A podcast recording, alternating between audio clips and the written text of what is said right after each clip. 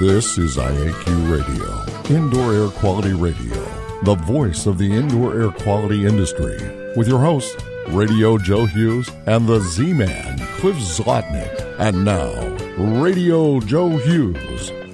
Good day and welcome to IAQ Radio Plus. This week is episode number 565, and joining us is Andrew Reinhardt, the CEO of Tramex Limited.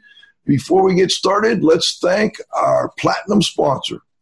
IAQ Radio Platinum sponsor is Jon-Don Products, where restoration and abatement contractors shop. Visit them at jondon.com. That's J O N D O N.com. I also want to thank our gold sponsors Particles Plus, Healthy Indoors Magazine, Gray Wolf Sensing Solutions, and AEML Inc. Laboratory. And of course, our association sponsors CIRI, the Cleaning Industry Research Institute, the Indoor Air Quality Association, and the Restoration Industry Association. And now you can win a cool prize. It's time for the IAQ Radio Trivia question. Be the first to correctly answer. Simply email your answer to C. At cs.com. Or if listening live, just text your answer from your computer. And now, here's the Z Man with this week's IAQ Radio Trivia question. Hello, everyone. I'm sorry to report that no one identified 12 as the number of World Health uh, Organization bacterial threats. Hmm. The IQ Radio trivia question for today, Friday, November 22nd, 2019, has been sponsored by Ideas, a solution chemistry company providing unique solutions to odor removal, surface cleaning, and decontamination problems. Here's today's trivia question Name the term whose definition is the measure of the opposition that an electrical circuit presents to a current when voltage is applied. Back to you, Joe. Thank you, Cliff. Today's guest is Andrew Reinhardt. He's the CEO of Tramex Limited. He has uh, taught from a young age about the moisture in buildings from his father, who was the founder of Tramex Meters and uh, inventor of the first commercially successful non destructive moisture meter for building inspection.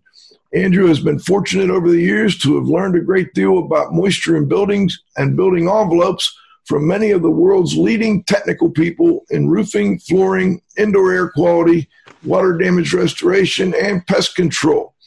And uh, they're they're located in the uh, in Ireland, but uh, today Andrew is joining us from Florida, where they'll be opening a new United States division, I do believe. But we'll talk to him more about that. Welcome to the show, Andrew. Thank you, Joe. Thank you. Great to have you on board. I, I guess real quick, um, I mentioned in your intro that you were opening. Is it a United States division?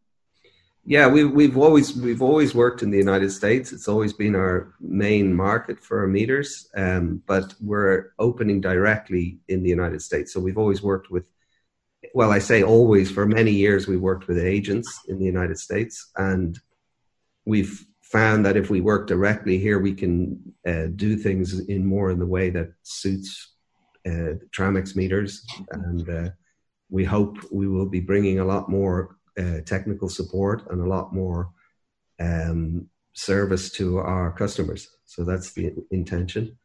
Has the U.S. always been a big market for Tramex? Yeah, very much. Uh, Tramex has always made moisture meters for the United States market. So being an Irish company, um, there's a, a, very strong connection between Ireland and the United States that goes both ways. And so we've always made meters for the United States market. So there's a history and a reason why that, that is the case. But, um, you know. And you, you do your manufacturing, I'm sorry, you do your manufacturing in Ireland. We do, yes. Yeah, we make. Fantastic. John, is that volume good? Seems a little low, Andrew. Maybe if you get a little closer, we'll, we'll uh, how about or, or just speak up a little? I think we'll be okay. Let's talk a little bit about um, what problem inspired the original. Your father was the founder and the inventor, I guess, of uh, the first, you know, uh, non-invasive moisture meter. What what problem kind of inspired that? Well, he came to the United States actually to buy a nuclear detector for uh, detecting moisture in in roofing for um, a business that he he was running, and it was it, it was very very difficult to buy the meter. It was very very difficult to use it, and uh, you needed licensing and everything to be able to use the nuclear meter. So he saw an opportunity, and uh, for you know for developing meters for the United States. So out of you know out of nothing really, he developed the first non-invasive moisture meters for building inspection. Hmm. And so that was that's the short version of the history. But he came back to to to Ireland and Trinity College in Dublin and worked with professors there to develop the deck scanner, which is a big flat roofing moisture meter and then went on from that to develop a range of handheld meters for different building materials, including concrete and drywall and uh, other meters. So he came at it in a very unique way, in a very different way, and which nowadays is sort of understood amongst more more people. There are more meters, there are more non-invasive meters on the market, but there's still unique parts of our offering that others don't fully understand, which which is nice Hmm. Hey, hey, Joe, I, I, hate, I, no, I, I, hate to interrupt, but uh, when I, uh, you know, I was privileged to, to be at the Tramex event, and they actually had uh, a roofing expert from Florida who was there and had talked about uh, this nuclear meter, and it was just crazy. I think Andrew really understated the issues with it.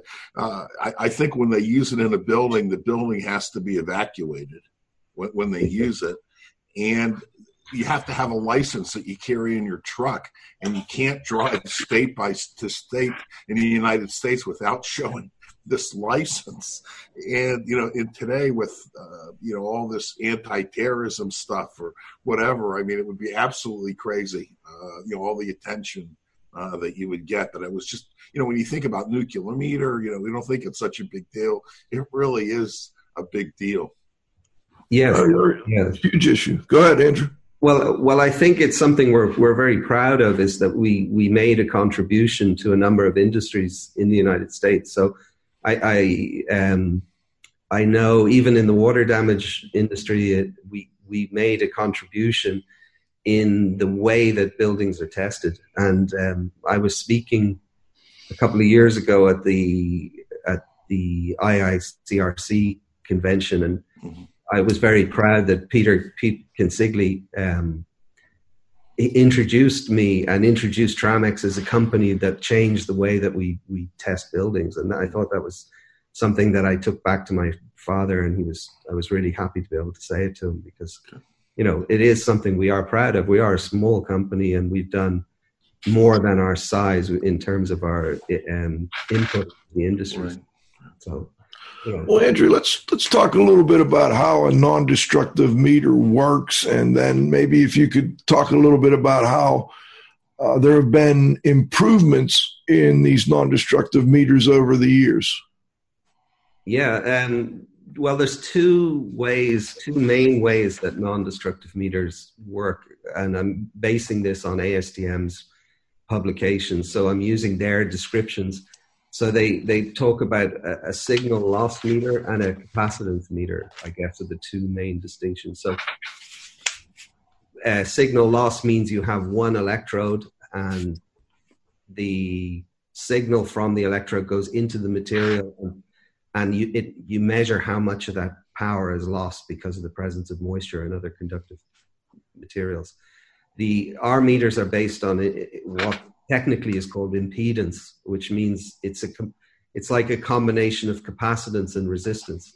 And that's a bit technical, probably, but basically, there's it's sending a signal from one electrode and it's picking it up in the other electrode, and it's an alternating current, so it creates a field, an electrical field, and it means that we can control the depth of the signal, and and that's what would distinguish, I guess, the Tramex non non-destructive moisture meters from others is that we can con- control the depth of the signal. So it means when you're moisture mapping, you're comparing like with like everywhere you're testing. So it's important. It's not commonly understood, but it is important in terms of repeatability of results. And were, the early meters um, the signal loss type, and the and the and the newer ones still are meters? I mean, maybe you could talk a little more about that.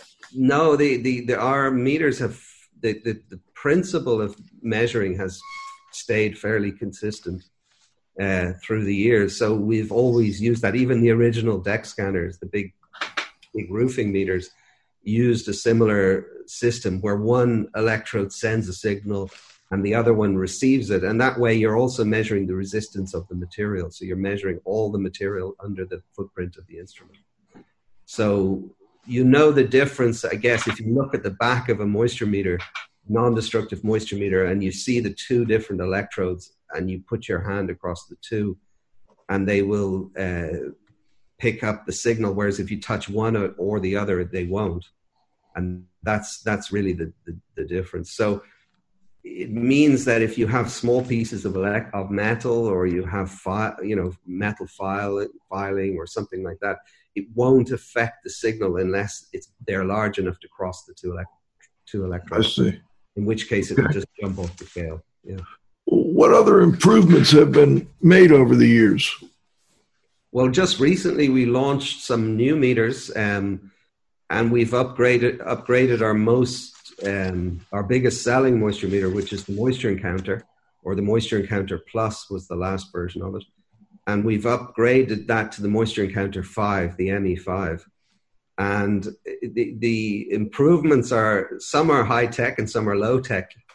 Um, the, the low tech improvement that we like the most is the is the extension bracket. So basically, we made a bracket that can clip onto the meter that allows you we we give a selfie i shouldn't say selfie stick i get in trouble but it's pretty um, but you can use any selfie stick with it and the one we give is is is you know pretty good for what it is but you can get much longer ones and it means you can test roofs you can test floors without bending down all the time you can test higher up on walls and so the bracket on the bottom is is really nice, and that's what we we we've made work with the new meters.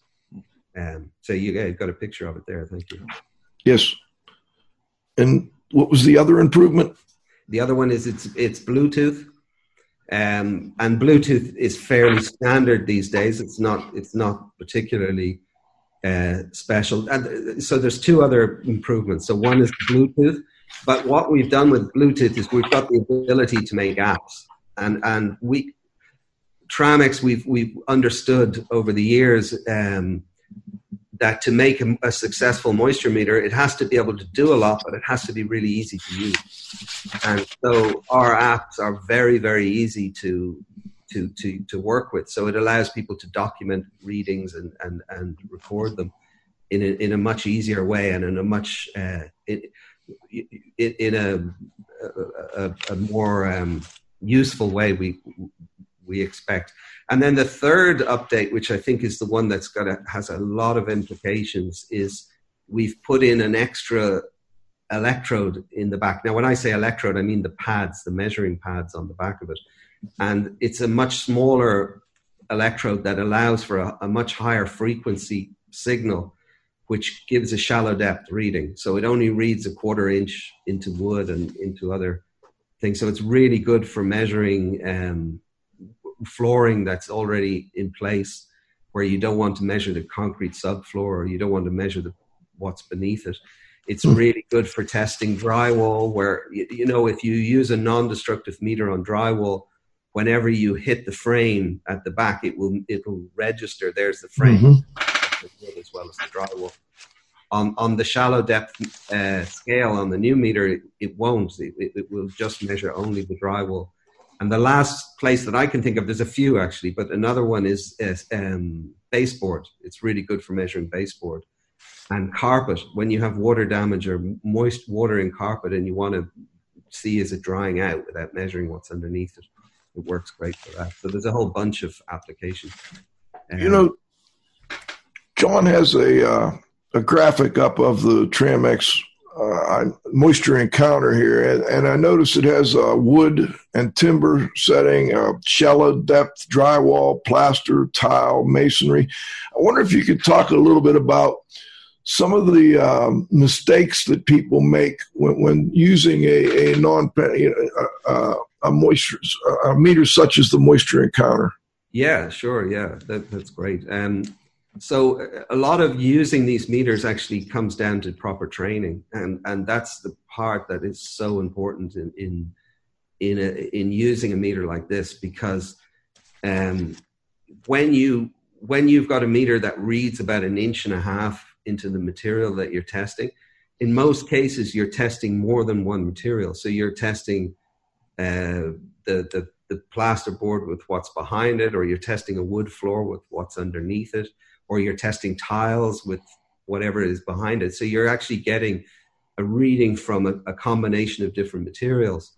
And, and at that point, it's the moisture mapping that becomes much, much more important, which means you're comparing the water damaged area with a dry standard and you're trying to dry that back to its original condition. And that's, that is key. Whereas if somebody takes it and says, oh, this is a measurement of 20% moisture content, and they're not measuring a single material, it, it, it's not going to give you that moisture content uh, reading. So even when you're setting it up, the best scale to use is the one that works well for the materials that you're testing. So it, it could be that the wood scale is useful um, on on a plasterboard because there's there's a, a, a, harder material behind it or there's wood behind it. Or it could be that the uh, drywall scale is better when there's nothing behind it. So you would choose the scale based on on um, finding a dry standard if you can. And if you can't find a dry standard, then you do a destructive test in order to identify which scale to use. And then you're using the non destructive meter to map out the moisture condition based on uh, uh, initial assessment. With the new meter, because it has the shallow depth scale, that shallow depth scale we hope will help a lot more in trying to determine which scale to use without um, without having to do destructive testing. So when you say destructive testing, you, you mean a pin type moisture meter? Yeah, pushing pins into a material, or uh, it it could be. So I'll just mention because you mentioned earlier on about the roofing, um, the way moisture meters are used in roofing. So it's interesting. The way moisture meters are used in roofing is very similar to the way they're used in water damage or in building inspection in general and that is they map the moisture and they measure. So the idea is to do as little as possible measurements and as much as possible mapping, as big an area of mapping with as few measurements as possible, because measurements are always going to be destructive. So you can get a you can get a basic measurement with a non-destructive meter, but to get more accurate measurements, you need destructive testing, and that is that is reduced by the non by the non-destructive test. I, I, don't know if I hope I'm making that clear, but no, I think that makes sense. We, you know, I've always when we talk about moisture mapping, it you, you start with, and uh, oftentimes they'll start with even maybe thermal imaging to to try and find um, cold spots, and then to verify whether that cold spot is moisture, you might go to a non-destructive type of meter. But then, as you said, uh, if you went to a pin type meter, you would get, as I understand it um, the best measurement. Is that accurate? Yeah, it's it's it, it, it's sort of accurate. The, the the the what I would add to that, just I would add to that is sometimes people are over focusing on the amount of moisture. If you've got moisture issues in buildings, say there's a, a leak coming into a, a building, or you have had a condensation issue, or you've had um, we'll mostly say with moisture ingress into a building, the amount of moisture is going to depend on the weather for the last several months before you actually did the survey. So you could have a lot of moisture or less moisture depending on how, how much rain you've had. And so it's what's critical is to find out where has the moisture come from and how far has it spread. And then when you're repairing or fixing the problem, then uh, how um, how much is it drawing back to its original reading, to, to its original level. So, so you're trying to find out where has it come from, how far has it spread, and so it's the source and the extent of the moisture. So similarly, if you had a leak in a building, say you had a pipe leaking, the amount of moisture will depend on how long the pipe has been leaking. So it's not as critical as finding out where is it coming from and how far is it spread and, and how do we dry it back. And that's really the practical side. And actually that that that comes to it's interesting for me because that's why Tramex has been so successful in the United States is because the way people think. It's it's over here. It's it's really trying to get the job done, trying to get it done professionally, trying to get it done right. And to do that, people are willing to think outside the box. And when you when you invent a new type of system, a new type of instrument, you need people who are willing to adapt and willing to look at new new ideas. And that was a very very new idea because prior to that type of testing, people would always were always focusing on measurements, pin meter measurements, and and sticking holes into everything they were testing, and it just seemed like a, a lot of um, damage for for very little results. Cliff, let me let you jump in here. Thanks, Joe. Um, let's talk a little bit about moisture uh, in, in, concrete. Um, you know, the United States, uh, you know, we tend to, some parts of the country, get a lot of hurricane damage. And I, guess question number one uh, does it matter if it's salt water or fresh water? Do, do they read differently or, um, you know, can you tell? Yeah, that's that's a good question. Yeah, if if there's water coming in, uh, salt water, salt will hold more moisture in in in place. So, I guess with salt water, you you have different issues. But in terms of how a, a moisture meter works, it won't change the the reading in terms of how how much moisture is present. What it can do is if there's salt in a in a material like in a wall or something like that those salts can hold the moisture in that material so they don't cause any problems they just stay there you know the, the moisture just stays there so really uh, this is this is again the main point. When you're trying to dry concrete after water damage to concrete what you're really trying to do is monitor the concrete and monitor the changes in moisture as you dry it out.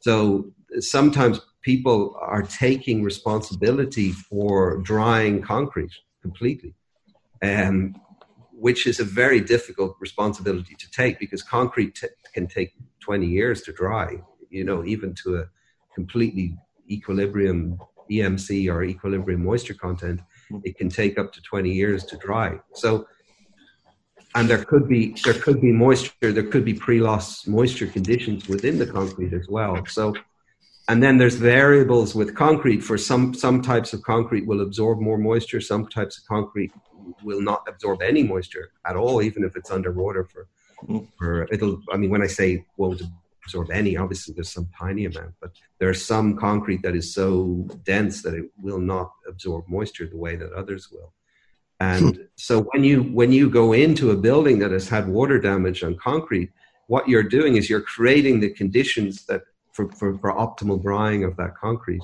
And under those conditions, then you are monitoring the drying, you're monitoring the changes in readings. And our concrete meters or, or in uh, concrete type moisture meters are really good for that because you're monitoring the changes in, in, in, in the moisture as it dries out. And when it stops drying, then you know you've done your job really. You can't you can't be expected to dry concrete back to um, drying some sort of drying goal if there's a pre-loss moisture condition in the concrete. So it, the way I see it is, if the moisture goes into the concrete, it's going to come out again as well at the similar rate. So you, Andrew, how how is a typical um, non-destructive moisture meter that's kind of a multi-use type of meter versus a concrete specific type like the, the moisture encounter plus what's the difference um, in the technology there? Yeah so there's a, there's a few little bits in the concrete meter that I'm, I'm reluctant to talk too much about because there's a lot of you know copying that happens in, in our industries unfortunately. Okay. But but there's a few things when you're testing concrete um, you the, the, the, way the electrodes are set up on those meters, it allows for a measurement of concrete, of moisture in concrete. and that's something that is unusual and, unless people copy it or something but it's it's unusual to be able to measure moisture in concrete with a moisture meter it's a very difficult thing to do um, so there's an astm publication which describes the process and it, it explains that the um, dielectric constant of water is about 80 times that of all the materials that are in concrete so when they're dry, you know, when there's no water in them. So if you think of that, you can actually get a really good measurement of the moisture content, but it's quite difficult to do because the surface of concrete, if it's polished, will generally give a different reading to a moisture meter than if it's um, being abraded or being scraped down. Um, and there's other variables in concrete. The concrete is usually a little bit uneven when you're testing it. So there's different things that you need to do to get an actual moisture content measurement. And um, I know that there was a, the the in there's been international studies done on different meters for measuring moisture in concrete, and there are meters that claim to be concrete meters that don't measure moisture at all, and there are meters like ours, I think, which gives a measurement of the moisture content. Um, whereas our, our non our normal moisture encounter won't give a measurement of the moisture in concrete, but it will give you a, comparative uh, condition of the same concrete. It, when you go from concrete to diff, different types of concrete, that can be varied, and that's something we've overcome to a great degree with the concrete meter. And what about the depth? You, you talked earlier about the, you know adjusting the depth of the measurement. What's the um, optimum depth for for measuring moisture with a non-penetrating meter in, in concrete? Yeah, okay, that, that is something I'll, I'll talk about. The the concrete meter is designed to measure three quarters of an inch into the concrete, and you know where we have meters like I think you've used our roof and wall scanner, which will read up to four inches into material. So that that three quarter inch measurement is designed because in concrete generally you don't want to be measuring the what rebar? Is rebar the right rebar yes. Right. yeah. So you don't want to pick up rebar you don't want to um and there's other other reasons why that three quarter inch reading is optimal because that's where your floor is going you know some sometimes people call our concrete meter a surface meter but it's not a surface meter it it reads quite deep into the material and when you're putting down a floor covering it's that top three quarters of the inch that is most critical. I mean, it's not, you do want to know is moisture coming up from, from underneath, but it's more rare than people think. But in general, it's where your floor covering is going. And you're, when you put down an adhesive onto concrete, it needs the, the, the water that's in the adhesive needs to be absorbed into the concrete. So you want to make sure that there's not too high a level of moisture in the concrete so that the adhesive can be absorbed. So hmm. that three quarter inch is designed for that. It's designed to be optimal for concrete testing. I see. Uh, I've got a situation. I just, well, maybe I'll wait until after the break for that particular one. Cliff, do you have any other quick questions before the break?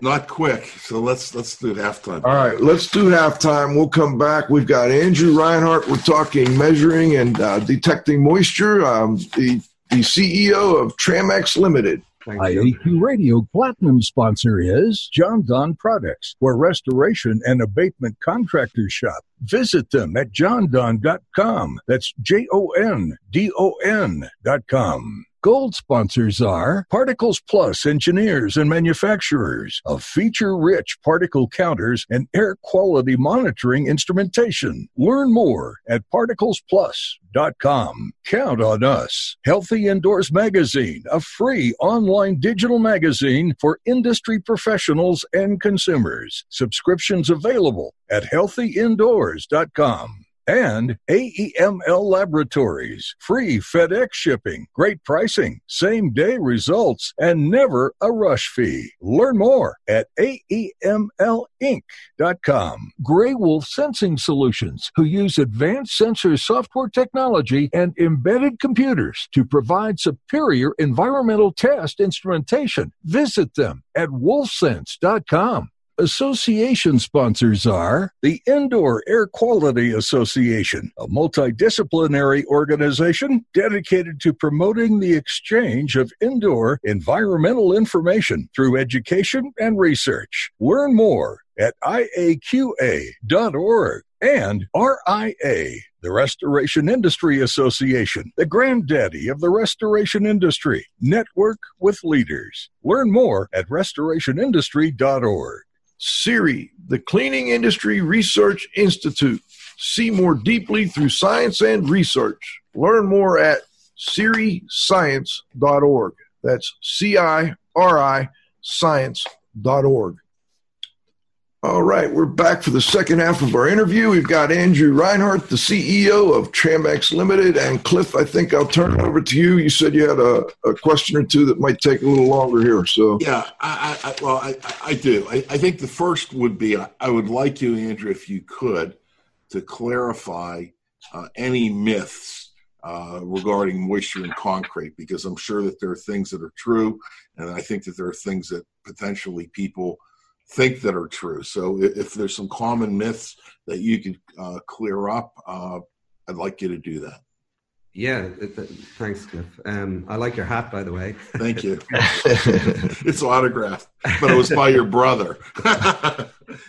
um, yeah, in, in concrete, um, there's there's a, a, a, misconception that when you measure the vapor in concrete, which is the RH of concrete, that it gives you a full spectrum measurement of moisture within concrete. And, and, and it, so that might sound a bit technical. So I'll, I'll, I'll just explain.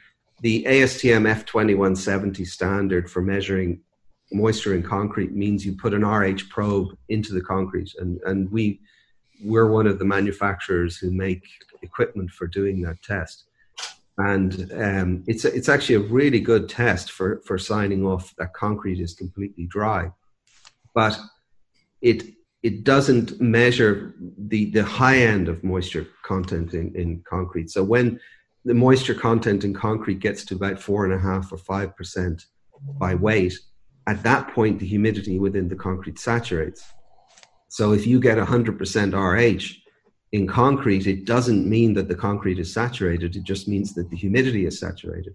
So the concrete could saturate at six and a half percent moisture content, and the humidity could saturate at uh, four and a half or five percent moisture content, depending on the quality of the concrete.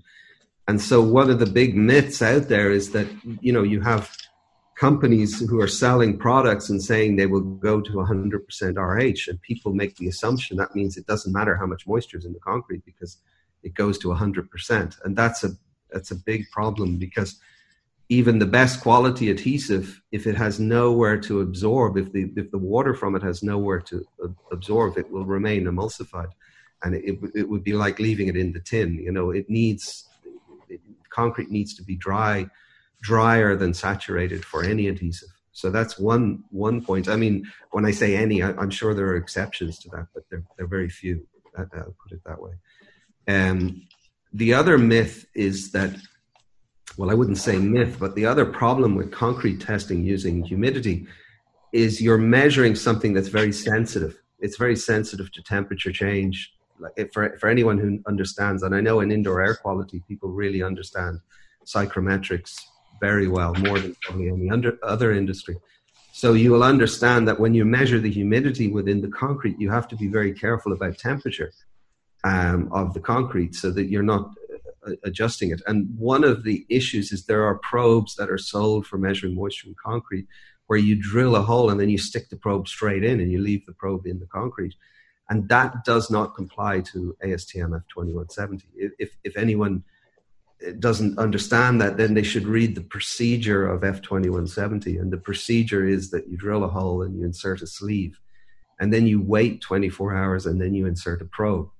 And that is there. That that initial 24 hour waiting period is to so that the heat from drilling the probe dissipates completely, and the, and when you push away the moisture from drilling the probe, it, it, it, it doesn't come back. So by placing a probe in very quickly after drilling, you will get an elevated reading, which is um, which is not the measurement that you're trying to, to, to get. So you're not measuring the equilibrium relative humidity. You end up measuring an elevated relative humidity number. And that's particularly bad for the drying industry because you're trying to use that data then to, to, to see if the concrete is dry and it's telling you it's higher than it is hmm. um, because it's not done according to the standard. So, Understood. Yeah. Can, can you explain um, the well, I guess the kit that you have that looks at concrete five different ways in, in order to come up with the, with the conclusion. And. I, I, think the uh, listeners would be very interested in learning about that. Yeah, so so that's um, that that especially for for the water damage industry and the indoor air quality industry, it's it's interesting. It doesn't quite. It's not that it looks at concrete five different ways. It looks at different aspects of moisture in the, in the building related to concrete. So the first is the non-destructive test measuring the moisture content of the concrete, which is an instant test, and you just push the meter down onto the concrete and it gives you a measurement. The second is that you measure the humidity in the concrete according to ASTM 2170, and that's a drill-in test that you insert the RH probe into the concrete and it measures the vapor within the concrete. And then the, the next is to measure the ambient conditions. So you're measuring the humidity and the temperature in the environment where the con- where the concrete is going in, into. And what people don't understand, and actually what I think is really really interesting for the water damage industry um, in general, is that people talk about mitigating concrete, and especially with new concrete, most of the issues of moisture that are in the concrete come from the air, not the concrete itself. So, you know, you have concrete because it's drying, as you understand, moisture is coming out of the concrete, the vapor's coming out of the concrete, and so it's cooler. The surface of the concrete is generally one degree or, or one and a half degrees cooler than the surface of other materials within the building. And so it's prone to dew point issues. So if if you're uh, putting down adhesive to install a floor and you hit a dew point issue or close to a dew point issue, you'll find that that that that, that adhesive doesn't properly cure, and that's a, a, major cause of problems that people associate and they assume that it's coming from the concrete. So the, the, the reaction is people are spending a lot of money on mitigating new concrete by, by putting sealers on, on top of it. And um, really, what they should be doing is mitigating the air. And, and the water damage business has all the equipment to mitigate the air. So, and if you look at, I mean, I, I don't need to mention him without his permission, but uh, Mickey Lee, for example, did a really good study on all the different methods from uh, all the different variables for optimally drying concrete and it's not what people think. You don't put too much heat. You don't put too much air movement. It's it's it's a small amount, the right amount of heat, the right amount of air movement, the right amount of dehumidification, and then allow it to dry effectively. And that's um, that's where basically the water damage business could help the flooring industry very much by providing the equipment to mitigate the air during the installation of a floor, and that would solve a huge amount of problems that are there.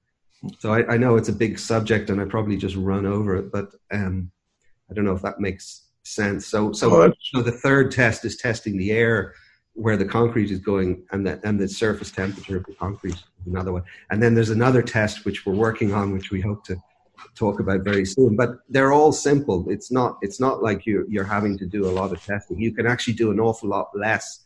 You can get a lot more information with a lot less time if you combine three of those tests which is the air condition, the concrete moisture condition, and the vapor within the concrete. If you have all of those three, you can you can get a hell of a lot more information in a really short, in a much much shorter time. Um, so, anyway, speaking a bit strongly uh, about that. That kind of leads to a question I've had from uh, a, a, customer uh, that, that, they've had problems with um, moisture under walk off mats. So as you come into the school, they'll have a walk off mat there with a rubber backing and, and some, you know, carpet on top of that for the kids to wipe their feet. And they get moisture underneath these walk off mats. And I've, I've tried to several ways to explain what was going on there. And without, you know, being in the building and talking to them, I, I suspect it's just a dew point issue, and that the the carpet is um, allowing that concrete to go uh, below dew point, the temperature, and then they get condensation. But they've got them drilling holes in the concrete and trying to find moisture coming up through the concrete. And I'm wondering if you've uh, run into that situation before, and if you have any simple advice for them on how to show their energy management people that it's not it's the air, it's not the concrete. Can I ask what damage it's causing? So, so in other words, they lift up the rubber mat and they're seeing moisture underneath it. That's correct. And, and then there's some mold on the backside of the mat because of the moisture, and uh, you know it's just uh, it's it's an argument I think between the water ma- the energy management folks and the operations and maintenance people. Yes, yeah. You, you, see, water generally travels in concrete as vapor. In general, there there is sometimes moisture that um, what they call hydrostatic pressure, but it's very rare. And so I can't say that that's not the cause because it does happen, even though it's quite rare. But in general, it's I guess the best way to describe it is interstitial condensation. In other words, that you get humidity saturation near the top of the concrete, which is then coming out as vapor or, or and then turning to condensation on the backside of the of the mat.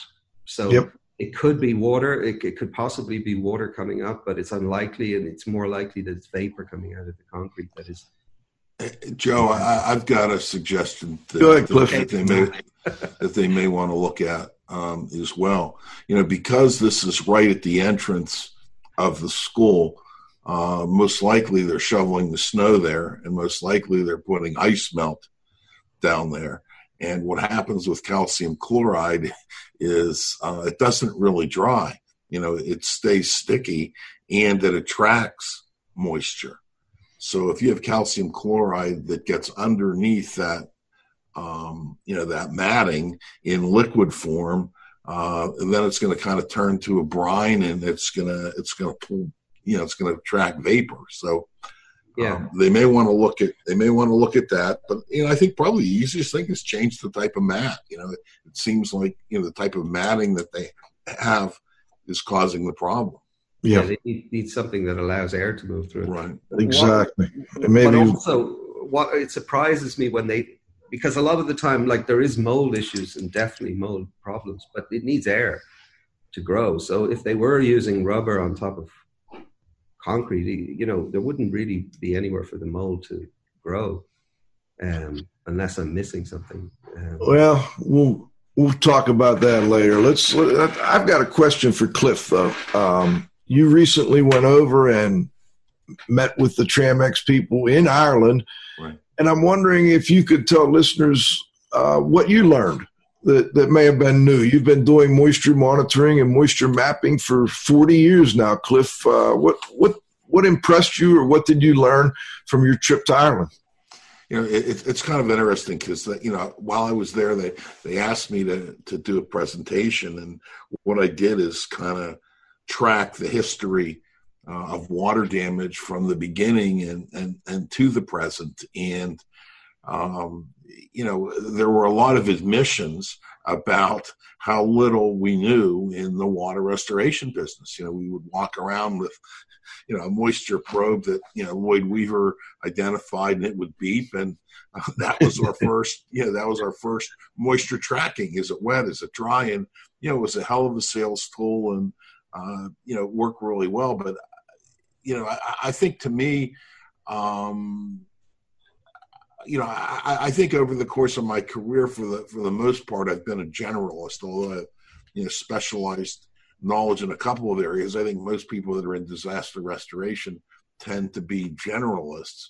And you know, at that event, I, you know, I just met people that were literally world authorities, like Bob Higgins. You know, we're going to talk about him, and you know, he's literally a world authority on concrete and moisture in concrete and solving moisture coming through concrete.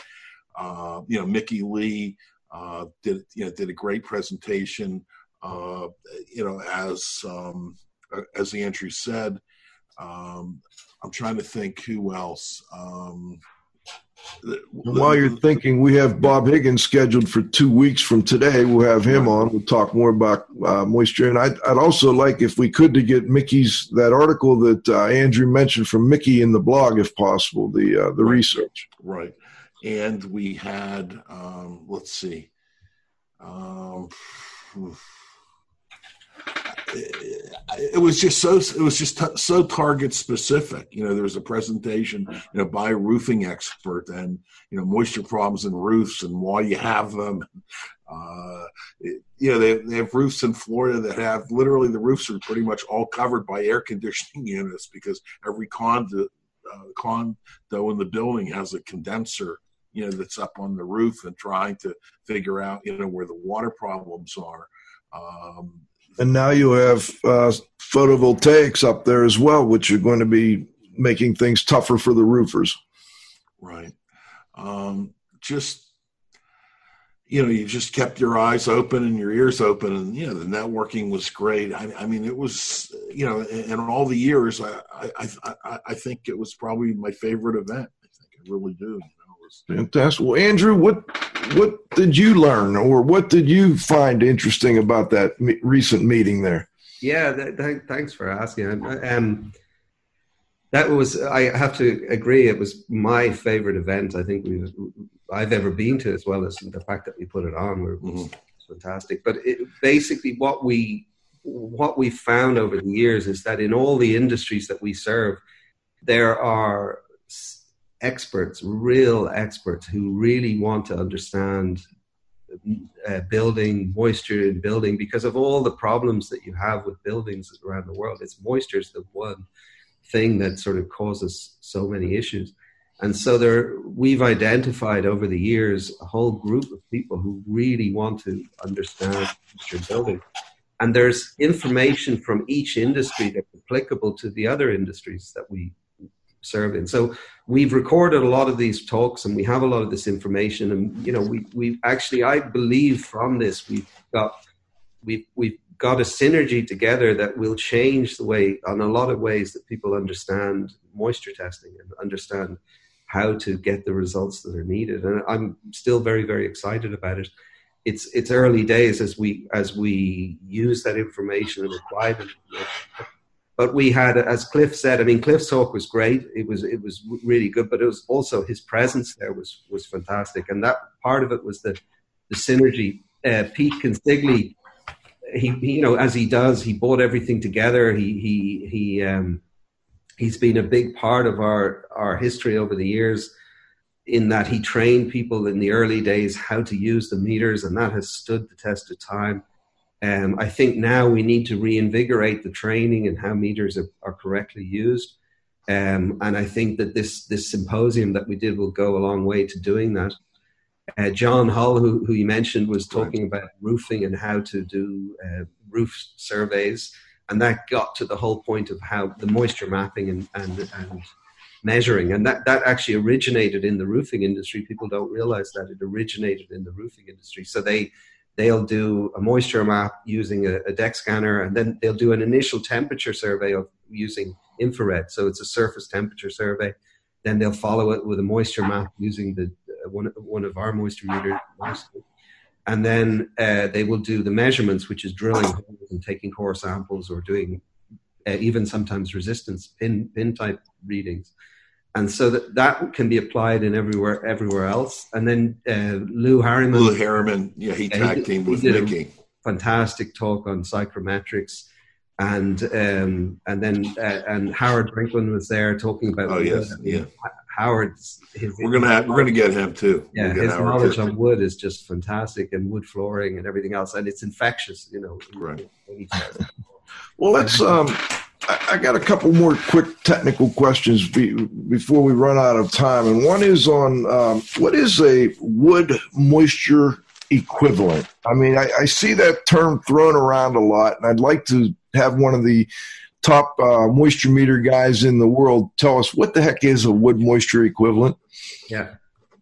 Well, actually, wood mo- people don't realize this, but wood moisture equivalent has its history even before moisture meters were ever made. And, and a I I traced it back one time to the London Underground. Um, when they when they used to test the moisture in, in the London Underground in the concrete, they would drill into the into the into the into the concrete, mm-hmm.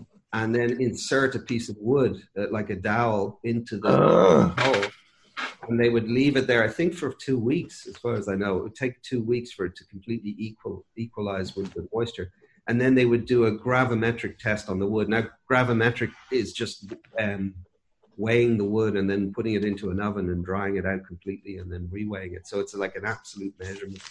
Hmm. And so they would, so it would be basically the amount of moisture in the material which is equalized in wood. So you're, you're getting a scale of wood, not a scale of the material that you're testing. And over the years, it was adapted into using pin meters. So it was um, basically you, you take a wood meter and you stick it into another material and it would call they would give it call it a wood moisture equivalent reading. Now if you get technically into it that's not really a measurement of moisture. It's, it's a comparative reading and all pin meter readings are also comparative readings.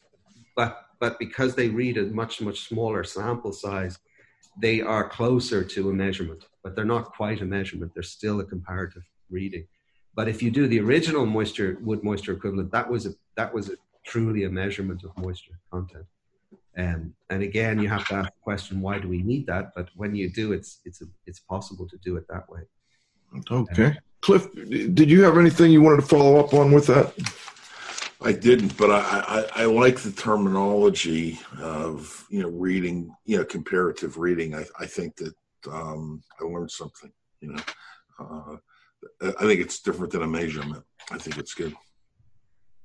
Okay. Um, and there's another another uh, way that you know we've had the people from Decagon on and, and others, and they're looking at um, water activity and and whether or not that might be a better way of determining, um, you know, what type of conditions exist for with at least with respect to microbial growth. I'm wondering if your group's doing anything on that, or if you've experimented with that at all, or what your thoughts are in general on on measuring water activity. Well, I, I would I would sort of question. I, I, would like to look into that in a little more detail, but uh, you know, moisture in the air um, is the science of moisture in the air is psychrometrics. And when you start to look at psychrometrics, you can look at dew point, you can look at, at absolute or, or you know specific humidity, you can look at relative humidity, and you can look at um, you know the wet bulb versus dry bulb. There's, there's different ways to describe the same thing. So how they how when that moisture in the air, how that interacts with the material is moisture content. And so when you talk about water activity, I, I, I get the impression it's like how the, the surface of something is how close it is to dew point or how close it is to condensation appearing there. Um, and the closer you get to that condensation, the more likely you are to have mold growing in that in that uh, in in in that material or on that material. But what will feed that, what will feed that water activity will be the amount of moisture in the material, the amount of moisture in the air, the temperature of the material, um, and yeah, and, and that's how close you are to dew point. So there are different ways of describing the same thing, and there and sometimes the idea is people argue over describing it one way versus another. Like people want to sometimes talk about vapor pressure differential. So the problem with vapor pressure is that sometimes people mix it up with atmospheric pressure and they think there's something different. But we're, what we're talking about is, you know, moisture basically equalizes within a within a, a, a you know, in, in, your in science, you know that moisture, everything in nature finds balance and and actually to be honest you know you can learn a lot about you can you can become quite spiritual in, if you study moisture in, in, in to a degree because it's quite quite amazing you know. Every everything equalizes um, and therefore that's how they use rh to measure the moisture in concrete because they're measuring the humidity compared to the moisture content. So there's an assumption that if the moisture content is higher, the humidity above it will be higher. So it's it, you can see that if you go to an area where there's a lot of lakes around, you'll see that the relative humidity in the air will be much higher than if you go to a place where there's there's no lakes around. So in Florida, where we are now, there's a lot of humidity in the air. So the relative humidity would be the same as it is, say, in Chicago, where there's a, a lake, because the, the water on the ground is high. And so the relative humidity is high, but the absolute humidity or specific humidity will be very high in Florida, but very low in Chicago. So eh, you, whether you use relative humidity to describe something or you use specific humidity or dew point or it just depends on what information you need for the application you're working on. But it's the same information. It's not different. It's just just called different ways the way it's described. So you know to give you an example in the water damage business the relative humidity is usually not important because you're interested in drawing you're trying to get water out of the building. So you're looking at how much moisture you're getting out of the building when you're drying it you're not interested in the relative humidity. But the relative humidity will tell you how much the material that's in equilibrium with it will have moisture. So, so therefore, it's useful if you're trying to understand whether the, the EMC or the moisture content is, is, is in balance with the air. Then your relative humidity becomes much more important. So, and because some meters just give relative humidity and that's all they give, then people overuse it but there are some applic- and, th- and therefore there's a rejection of it. A lot of people say, "Oh, relative humidity is useless; it's, it's pointless." But it's very important when you're trying to see the water activity because you're trying to see the how the moisture in the material is reacting with the air, and that's where your relative humidity will tell you that much more. So anyway, it's it's a it's a the big discussion, but it's I, I, I like it, and and that's where I thought we got so much out of this symposium that we did because we were able to bring experts who would normally not meet uh, together, and, and the, the link is with the Tramex meters, you know, and and and that I think we really made some some some real progress. Once we can just assimilate that knowledge and share it, I think we made some really good progress. You know? You know, we're, we're running a little low on time here, but I, I'd, I'd like to get your comments on um, differences in measuring moisture content in concrete versus say cinder block versus uh, you know other similar products stone etc are there major differences with respect to how you measure in those different materials? Um, or is it all going to go back to what you've been saying here throughout the day yeah, well, what you're it does come back to the point is that what how much moisture is in that material at equilibrium with the air. So, so in wood, for example, there have been studies done on that, and they're very clear studies. So, if you look in, for example, um, Denver, Colorado, wood that's in equilibrium could be at six percent, or, or uh, you know, moisture content, whereas wood in Florida could be at twelve percent moisture content. So, similarly with other materials, it depends on how close they are to equilibrium with the air. And concrete is interesting like that because in concrete the differences are much smaller because density is much greater. So you could have concrete that will be dry, completely dry in Denver, Colorado at 2% or, or, or and you could have concrete that's completely dry in Florida at 3%. You, you know, um, so so you need to know what that equilibrium is. Similarly with other materials, do they have do they have moisture in them naturally? Like stone will have moisture in it naturally. Most materials will, except plastics and unnatural materials. But any natural material will have moisture in it, uh, or else it's not. You know, it would just be powder effectively. So, um, stone would be more dense than concrete, so it would have less moisture, but it would still like have half a percent by weight moisture content. And so the ultimate way to measure is to take an oven and weigh something and then leave it in the oven for however many weeks it takes to completely dry it out mm-hmm. and then mm-hmm. reweigh it and then you'll get that eventually you'll find that moisture content it's just a time factor when you're dealing with that and that's what you're that's what these moisture meters are helping with is is um, eliminating that time factor or at least reducing it a great deal cliff before we go any final questions I Hope I'm good. Thanks. I'd like to ask one final question, Andrew, um, and that would be just: Is there anything we missed that you'd like to add? Um, any final comments from you? Um, no. Oh, oh, yeah. Just, just one thing I will, I will say, and I, I, I don't want to. It's, it's important when when you're using moisture meters. It's important to work with moisture meters as as much as is possible. I mean, when you make things right, they're they're more expensive than when you make them wrong in some cases. You know, um, but it's important to understand the history of what the product is and it, because you get a lot of imitation products out there and if you're doing something DIY, that's one thing. You know, you, you, you, sometimes you just you just work to what your budget can afford. But if you're a professional and you're doing a professional job, you should use equipment that is basically adding, in my view, is adding to the, the knowledge of, of, of, of what you're doing, you know.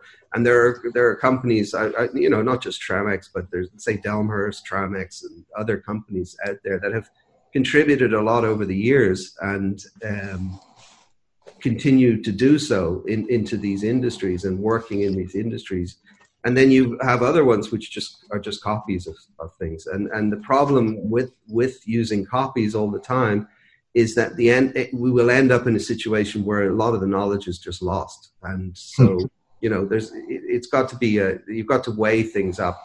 You obviously want to get the best quality product you have but you often find that quality comes from passion and so you know it's important to to to work. It's like in you know when people are properly certified and properly trained, they'll do a job that's different than the people who are you know, what we call cowboys.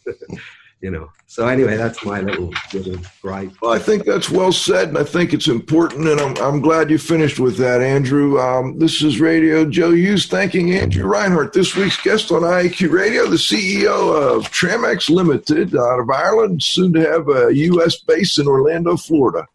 Uh, really appreciate having you on.